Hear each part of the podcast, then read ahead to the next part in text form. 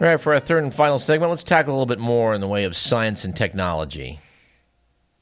In a nice addendum to the chat we just had with Emily Lakdawalla, I would cite this article by Jacob Aron from New Scientist in reference to the possible Planet 9 orbiting our sun way out there, 700 times the distance from the Earth to the sun.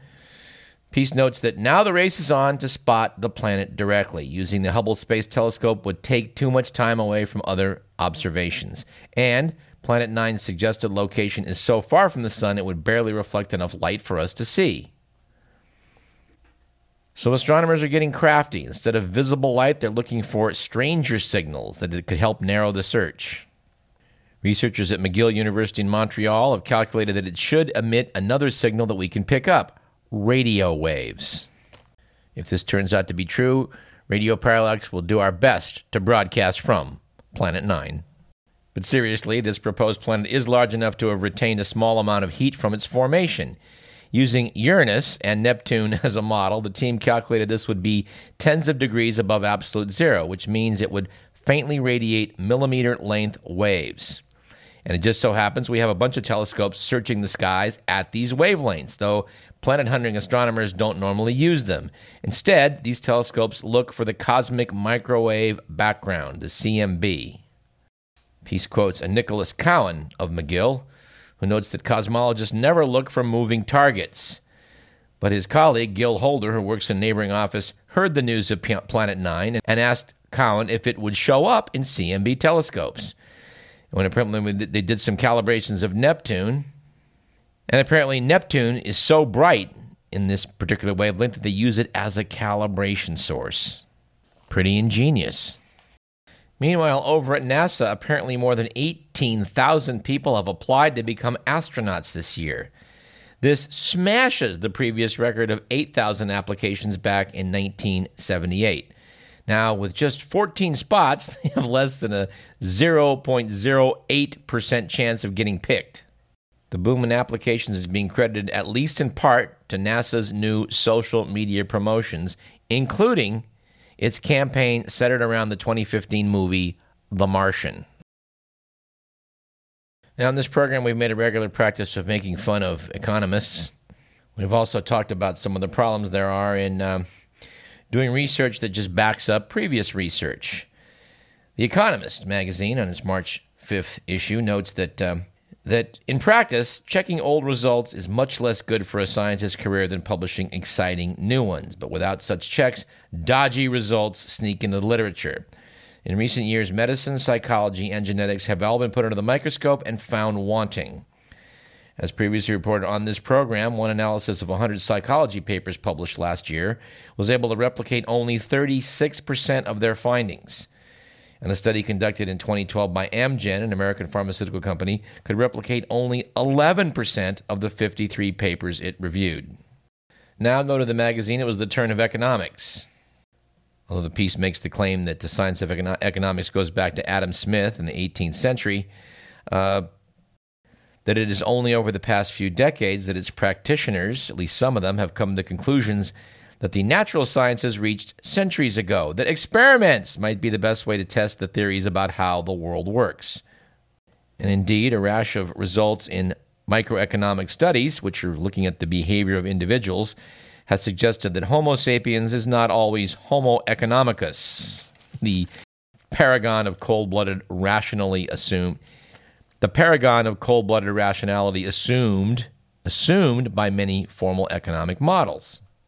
Now, as reported on this program with some glee over the years, these economic models make assumptions that are demonstrably false, such as that people will make rational decisions based on the evidence presented to them, and the more evidence, the better, the more choices, the better, etc.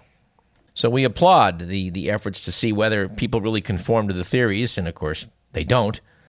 The Economist notes that when they attempted to repeat 18 laboratory experiments, quote unquote, in economics, well, 11 of the 18 papers, 61%, uh, came out the way the original papers did.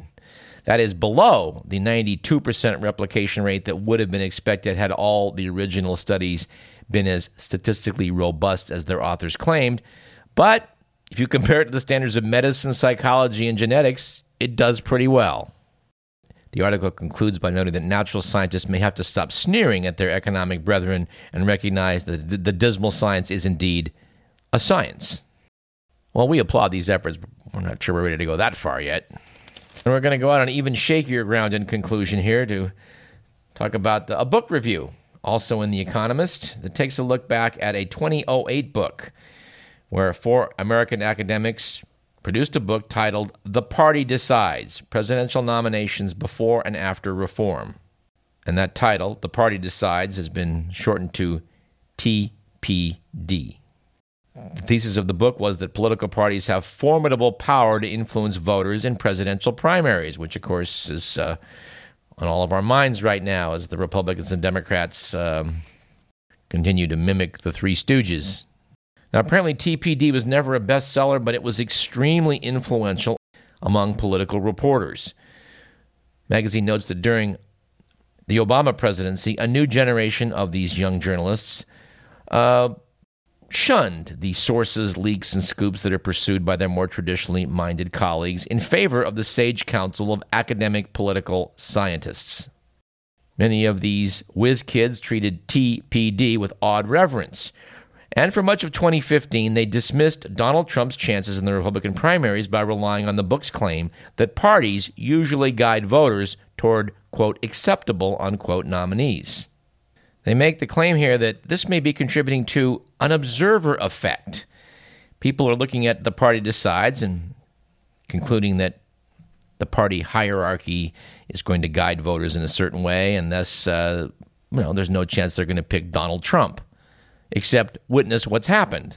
They're trying to make the claim here, the authors of that book, that, well, uh, these Republican decision makers read a smart take after smart, te- smart take telling them that Trump didn't have a chance. So, so GOP party leaders didn't take any action. Except that the reason smart analysts believed Trump had no chance was because they thought GOP leaders would eventually take action. We find this whole thing to be an interesting topic. The piece notes that, that, throughout George W. Bush's presidency, most American political reporters were allergic to any numbers more advanced than a cherry picked poll results. And that tide did not start to turn until 2008 when Nate Silver, a baseball writer who developed statistical expertise by predicting how players would perform, began posting forecasts for that year's topsy turvy primary elections. Thanks to his rigorous analysis and a sterling track record, he was bullish on Barack Obama's chances long before the Iowa caucuses. And in the general election, he correctly called 49 of 50 states. Now, people of the old school, like Joe Scarborough back in October of 2012, said anybody who thinks that this race is anything but a toss up right now is such an ideologue they should be kept away from a typewriter, computer, laptop, and microphone for the next 10 days because they're jokes. At that point, Nate Silver tweeted Joe Scarborough an offer of a $2,000 bet that Obama was going to win. Scarborough apparently passed on the idea. Well, it appears we don't have time to read uh, more from this piece or extract a great deal from it. You may want to do that yourself, dear listener. I mean, as recently as the 1960s, there were very, very few primaries that were involved in picking the presidential candidates. They were just mostly window dressing. That changed after the chaos of the 68 Democratic Convention, which the majority of Democrats were clearly against the Vietnam War, and yet the party wound up going with Hubert Humphrey, who was Johnson's boy and would not say a bad word about what was going on in Vietnam. The parties then introduced binding primary elections According to the magazine, Democratic voters made a disastrous choice among anti war insurgents and went with George McGovern in 72. Well, there's a lot more to that story than the fact that he was a disastrous choice. There was a little bit matter of Watergate and political sabotage on an epic scale to derail Mr. McGovern. Of course, the, the nation's press seemed to go along with the idea that he was some kind of not to be trusted leftist when in fact George McGovern had flown bombing raids, many of them over Germany during World War II, while Dick Nixon was playing cards down in the South Pacific. But the big controversy here who is in charge? Is it the party elite or the grassroots efforts of uh, the voters? Well, what do you think? I'm going to side with the authors of the TDP who conclude that uh, the parties tell the electorate how to vote rather than voters tell the party whom to support. And we're going to see how that goes. So far, Donald Trump appears to be disproving that hypothesis, but let us see what happens to the Trump candidacy. And whatever else you may want to say about Mr. Trump being a narcissistic jerk, which he is, he has killed the Jeb Bush presidential effort, and for that, I think we all owe him uh, a great deal of gratitude. Right now, the analysis per TDP of Trump in 2016 is that, well, the party hasn't decided. Not yet, anyway, so anything goes. We'll see. That about does it for today's program, which was produced by Edward McMillan. Our thanks to Emily Lakdawalla of the Planetary Society. She currently has a wonderful article in the Planetary Report, the official magazine of the Planetary Society. I believe some of it might be available on, at planetary.org. Her look at the year in pictures is, is something we cannot reproduce on radio, so you need to go check it out, and we hope you will. I'm Douglas Everett. This is Radio Parallax. In next week's program, we're going to have some fun speaking with Margaret Talbot about her illustrious father, actor Lyle Talbot. And yes, he was in Plan 9 from Outer Space. We'll see you then.